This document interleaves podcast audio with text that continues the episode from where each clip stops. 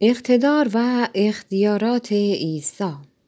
در یکی از همان روزها که عیسی در خانه خدا تعلیم می‌داد و پیغام نجات بخش خدا را به مردم اعلام می کرد کاهنان اعظم و سایر علمای دین با اعضای مجلس شورای یهود نزد او آمدند تا بپرسند با چه اجازه و اختیاری فروشندگان را از خانه خدا بیرون کرده.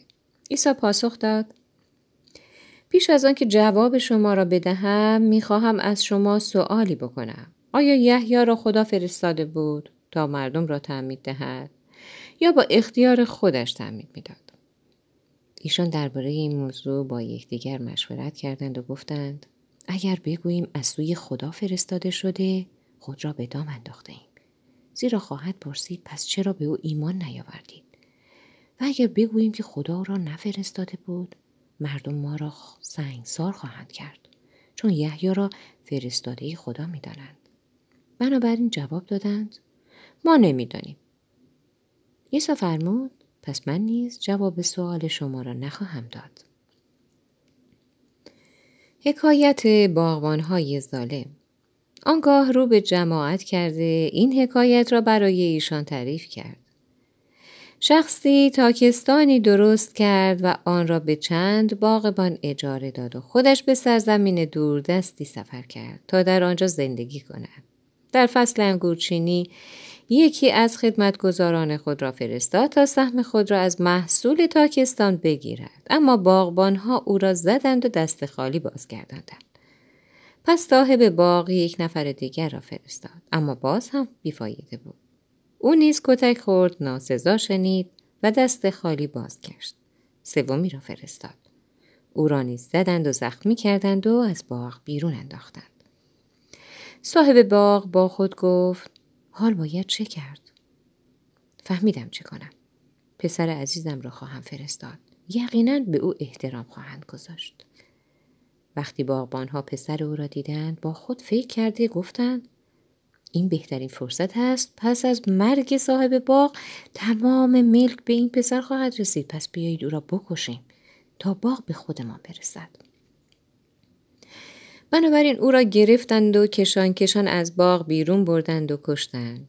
حال به نظر شما صاحب باغ چه خواهد کرد؟ بگذارید بگویم چه خواهد کرد. او خواهد آمد و همه باغبانها را خواهد کشت و باغ را به دیگران اجاره خواهد داد. شنوندگان اعتراض کنان گفتند باغبانها هرگز چنین کاری نخواهند کرد.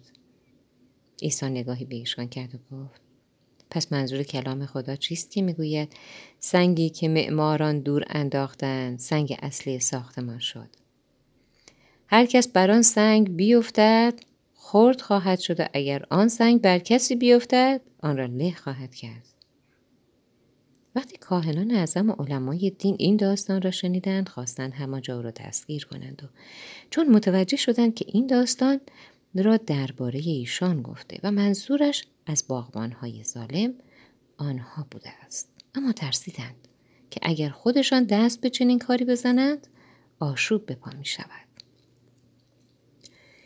جواب دندان شکن از این رو میکوشیدند که او را وادار کنند سخنی بگوید تا از آن علیه او استفاده کنند و او را به مقامات رومی تحویل دهند. به همین منظور چند معمور مخفی نزد او فرستادند که خود را حق نشان می‌دادند.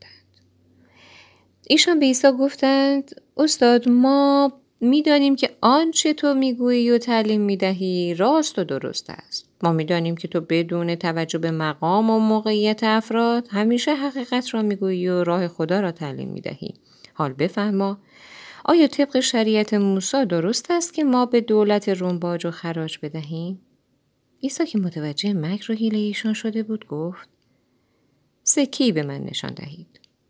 نقش و نام چه کسی بر روی آن است؟ جواب دادند. امپراتور روم. فرمود. هرچه مال امپراتور است به امپراتور بدهید و هرچه مال خداست به خدا. به این ترتیب تلاش آنان برای بدام انداختن عیسی بی اثر ماند و از جواب او مات و مبهود ماندند و دیگر حرفی نزدند. آیا قیامتی در کار هست؟ سپس عدهای از صدوقی ها نزد او آمدند. صدوقی ها معتقد به روز قیامت نبودند و می‌گفتند که مرگ پایان زندگی است. ایشان مسئله ای را مطرح کردند و چنین گفتند. در تورات آمده که اگر مردی بی اولاد بمیرد و برادرش باید بیوه او را به همسری اختیار کند و فرزندان ایشان فرزندان آن برادر مرده به حساب خواهند آمد تا نسل او برقرار بماند. باری. در خانواده هفت برادر بودند. برادر بزرگتر همسری گرفت و بی اولاد مرد. برادر کوچکتر با آن بیوه ازدواج کرد و او هم بی اولاد مرد. به این ترتیب تا برادر هفتم. همه یکی پس از دیگری. با آن ازدواج کردند و همه نیز بی اولاد مردند. در آخر آن زن نیز مرد. حال سؤال ما این است که در روز قیامت او زن کدام یک از هفت برادر خواهد بود چون هفت هر هفت برادر با او ازدواج کرده بودند.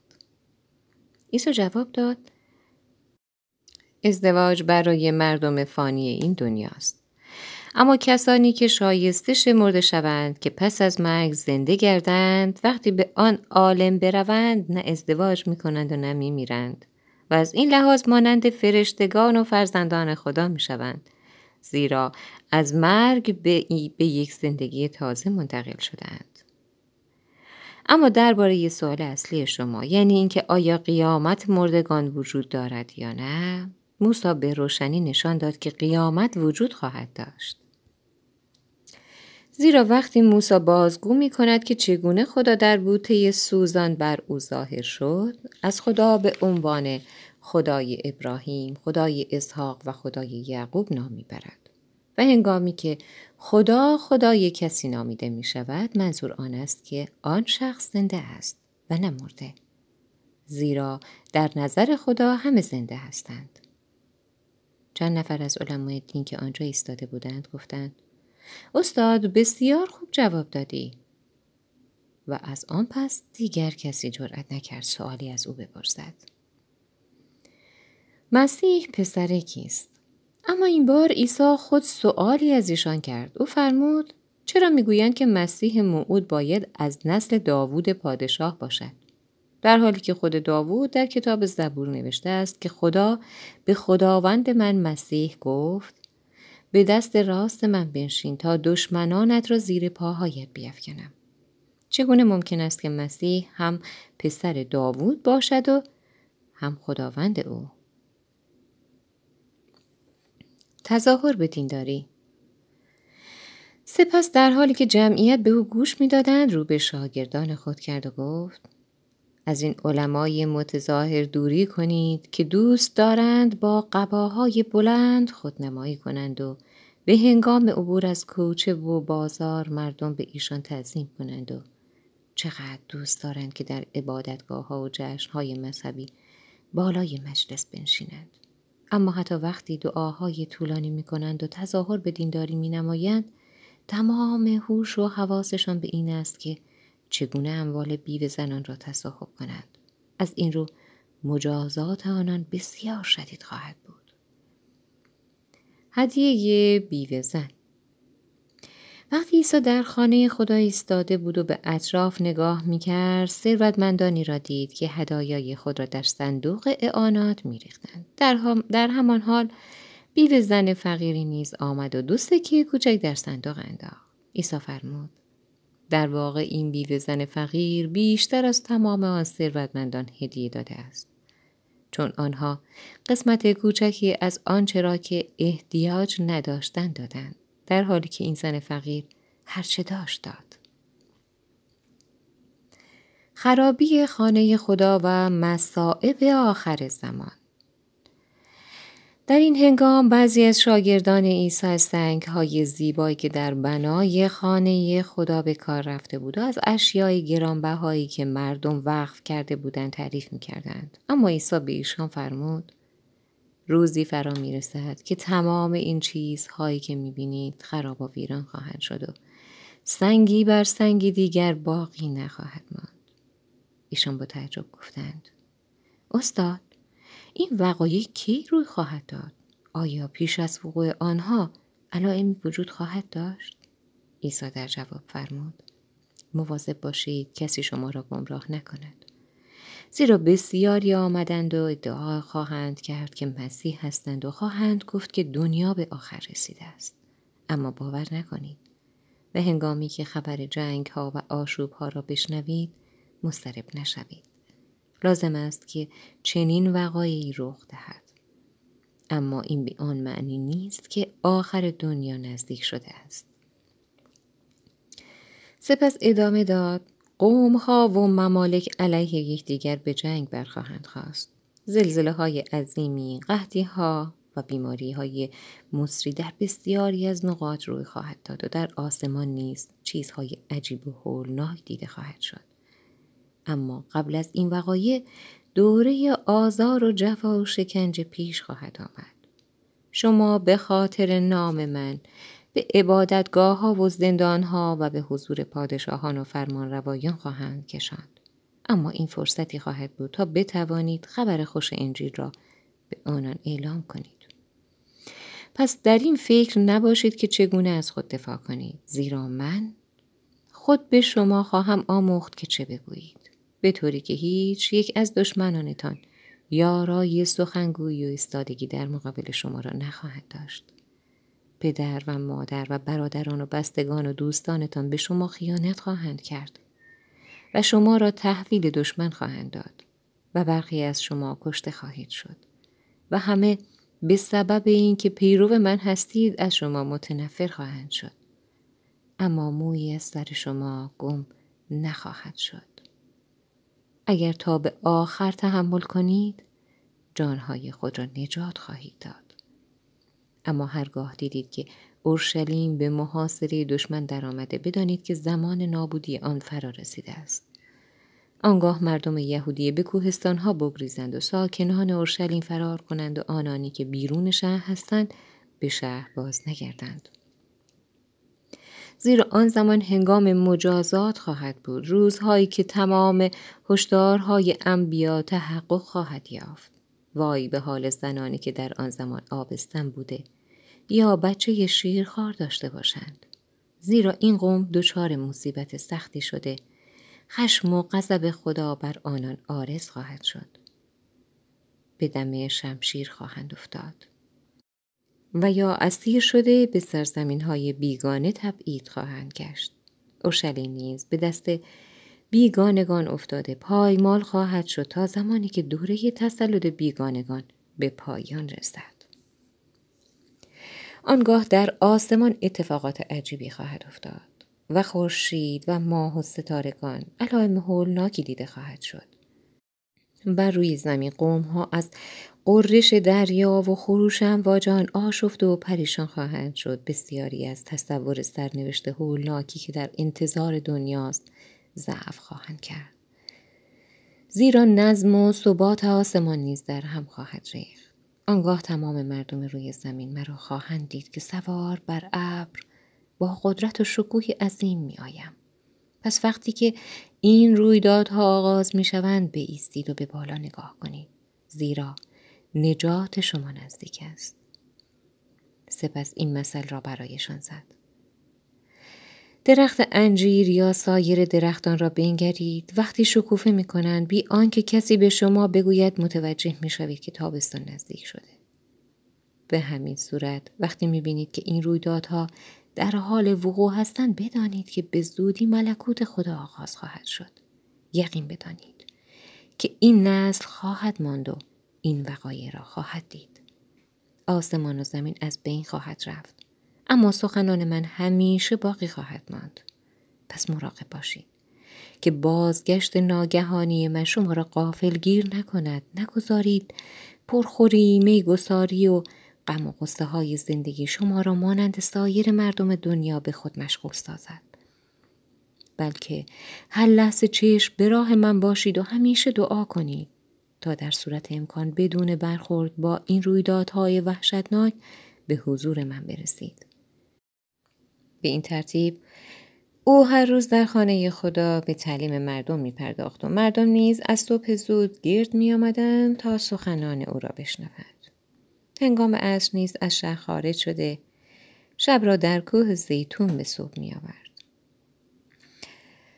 آخرین روزهای عیسی در این دنیا عید پسح نزدیک می شد و عیدی که در آن فقط نان فطیر می خوردن. در طی روزهای عید کاهنان اعظم و سایر علمای دین در پی فرصت بودند تا عیسی را بی سر و صدا بگیرند و به قتل برسانند. اما از شورش مردم وحشت داشتند. در همین زمان شیطان وارد وجود یهودا از خریوتی یکی از دوازده شاگرد عیسی شد. پس او نزد کاهنان اعظم و فرماندهان محافظین خانه خدا رفت تا با ایشان گفتگو کند که چگونه عیسی را به دستشان تسلیم نماید. ایشان نیز از این امر بسیار شاد شدند و قول دادند که پاداش خوبی به او بدهند. بنابراین یهودا به دنبال فرصتی میگشت تا به دور از چشم مردم عیسی را به آنان تسلیم کند. آخرین شام عیسی با شاگردان. روز عید پسح فرا رسید. در این روز می بایست بری قربانی را ذبح کرده با نان فطیر بخورند. پس عیسی دو نفر از شاگردان یعنی پتروس و یوحنا را به شهر فرستاد تا جایی پیدا کنند و شام عید را در آنجا حاضر نمایند. ایشان از عیسی پرسیدند میل داری شام را کجا آماده کنیم؟ فرمود به محض اینکه وارد اورشلیم شدید به مردی برخواهید خورد که کوزه آبی حمل می کند. وارد هر خانه شد به دنبالش بروید. و به صاحب خانه بگویید استاد ما گفته است که اتاقی را که باید شام عید را در آنجا صرف کنیم به ما نشان دهی. او نیز شما را به داخل اتاقی بزرگ در طبقه دوم که قبلا برای ما حاضر شده خواهد برد. همانجا شام را حاضر کنید. آن دو شاگرد به شهر رفتند هرچه عیسی گفته بود رخ داد. پس شام را حاضر کردند. هنگامی که وقت شام فرا رسید عیسی با دوازده رسول بر سر سفره نشست. آنگاه به ایشان فرمود با اشتیاق زیاد در انتظار چنین لحظه ای بودم تا پیش از آغاز رنج ها و زحماتم این شام پسه را با شما بخورم. زیرا به شما می‌گویم که دیگر از این شام نخواهم خورد. تا آن زمان که در ملکوت خدا مفهوم واقعی آن جامعه تحقق بپوشد. آنگاه پیاله به دست گرفت و شکر کرد و آن را به شاگردانش داد و فرمود بگیرید و میان خود تقسیم کنید. زیرا تا زمان برقراری ملکوت خدا دیگر از این محصول انگور نخواهم نوشید. سپس نان را برداشت و خدا را شکر نمود و آن را پاره کرد و به ایشان داد و گفت این بدن من است که در راه شما فدا می شود. این را به یاد من بجا آورید. به همین ترتیب پس از شام پیاله دیگر به ایشان داد و گفت این پیاله نشان دهنده پیمان تازه خداست که با خون من مهر می شود. خونی که برای نجات شما ریخته می شود. اما اینجا سر همین سفره کسی نشسته است که خود را دوست ما می داند. ولی او همان کسی است که به من خیانت می کند. درست است. درست است که من باید مطابق نقشه خدا کشته شوم. اما وای به حال کسی که مرا به مرگ تسلیم کند. شاگردان حیران ماندند و از یکدیگر میپرسیدند که کدام یکی از ایشان دست به چنین کاری خواهد زد. در ضمن بین شاگردان این بحث در گرفت که کدام یک از ایشان بزرگتر است. عیسی به ایشان گفت در این دنیا پادشاهان و بزرگان به زیر دستانشان به زیر دستانشان دستور می‌دهند و آنها هم چاره ای جز اطاعت ندارند. اما در میان شما کسی از همه بزرگتر است که بیشتر از همه به دیگران خدمت کند. در این دنیا ارباب بر سر سفره می نشیند و نوکرانش به او خدمت می کنند. اما اینجا بین ما اینطور نیست. چون من خدمت گذار شما هستم و شما کسانی هستید که در سختی های من نسبت به من وفادار بوده اید.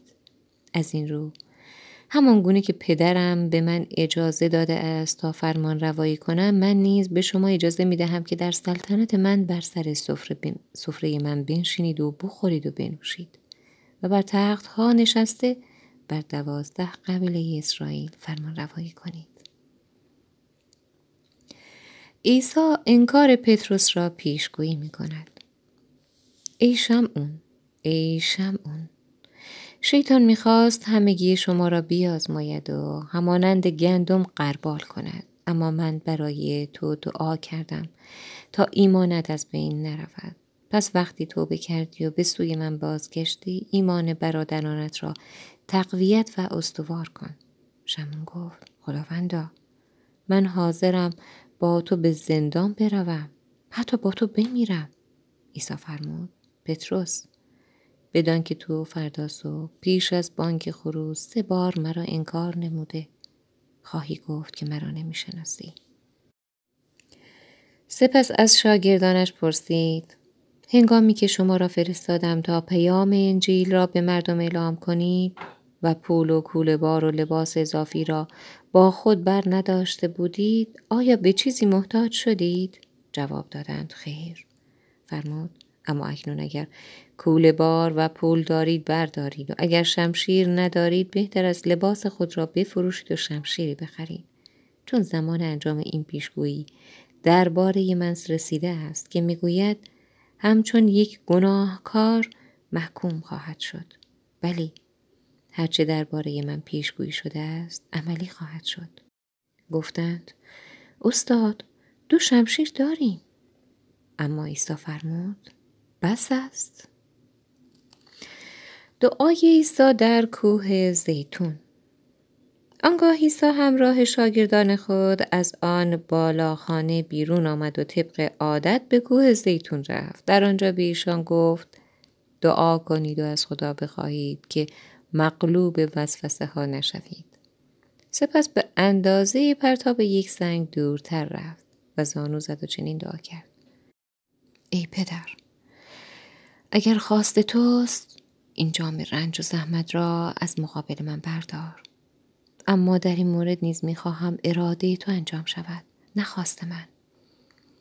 آنگاه از آسمان فرشته ای ظاهر شد و او را تقویت کرد. پس او با شدت بیشتر به دعا پرداخت و از کشمکش روحی آنچنان در رنج و عذاب بود که عرق او همچون قطره های درشت خون بر زمین می چکید. سرانجام برخاست و به نزد شاگردانش بازگشت و دید که در اثر غم و اندوه به خواب رفتند. پس به ایشان گفت چرا خابیده اید؟ برخیزید. دعا کنید تا مغلوب وسوسه ها نشوید. دستگیری عیسی این کلمات هنوز بر زبان او بود که ناگاه گروهی با هدایت یهودا سر رسیدند.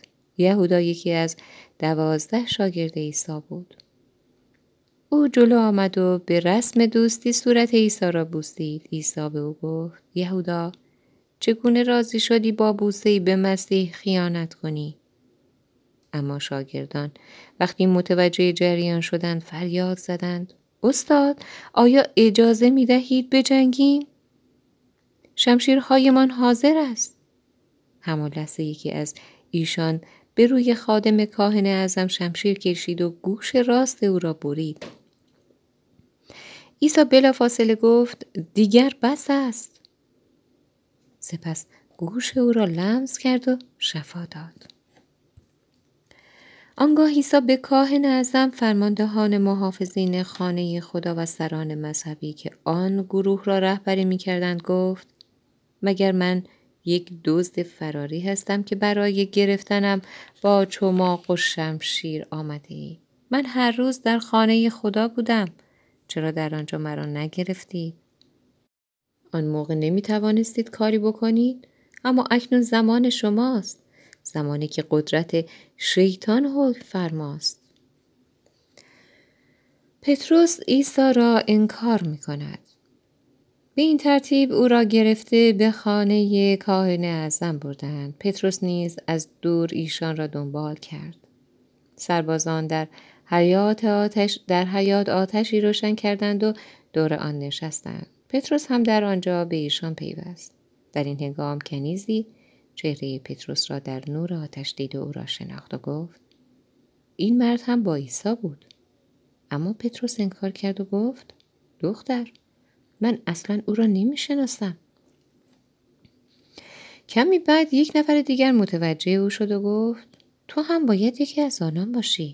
جواب داد نه آقا نیستم. در حدود یک ساعت بعد یک نفر دیگر با تاکید گفت من مطمئن هستم که این مرد یکی از شاگردان عیسی است چون هر دو اهل جلیل هستند. پتروس گفت ای مرد از گفته هایت سر در نمی آورم. و همین که این را گفت خروس بانگ زد. همان لحظه عیسی سرش را برگرداند و به پتروس نگاه کرد. آنگاه سخن عیسی به یادش آمد که گفته بود تا فردا صبح پیش از آن که خروس بانگ زند سه بار مرا انکار خواهی کرد پس پتروس از حیات بیرون رفت و زار زار گریست اما نگهبانانی که عیسی را تحت نظر داشتند او را مسخره می کردند. ایشان چشمانش را می بستند. به او سیلی می زدند و می گفتند ای پیغمبر از غیبت بگو چه کسی تو را زد و بسیار سخنان ناشایست دیگر به او می گفتند. محاکمه عیسی به محض روشن شدن هوا شورای عالی یهود مرکب از کاهنان اعظم و علمای دین تشکیل جلسه داد. ایشان عیسی را احضار کرده از او پرسیدند به ما بگو آیا تو مسیح موعود هستی یا نه؟ عیسی فرمود اگر هم بگویم باور نخواهید کرد و اجازه نخواهید داد تا از خود دفاع کنم. اما به زودی زمانی خواهد رسید که من در کنار خدای قادر مطلق بر تخت سلطنت خواهم نشست. همه فریاد زده گفتند. پس تو ادعا می کنی که فرزند خدا هستی؟ فرمود. بلی. چنین است که می گویید. فریاد زدند. دیگر چه نیازی به شاهد داریم؟ خودمان کفر را از زبانت شنیدیم.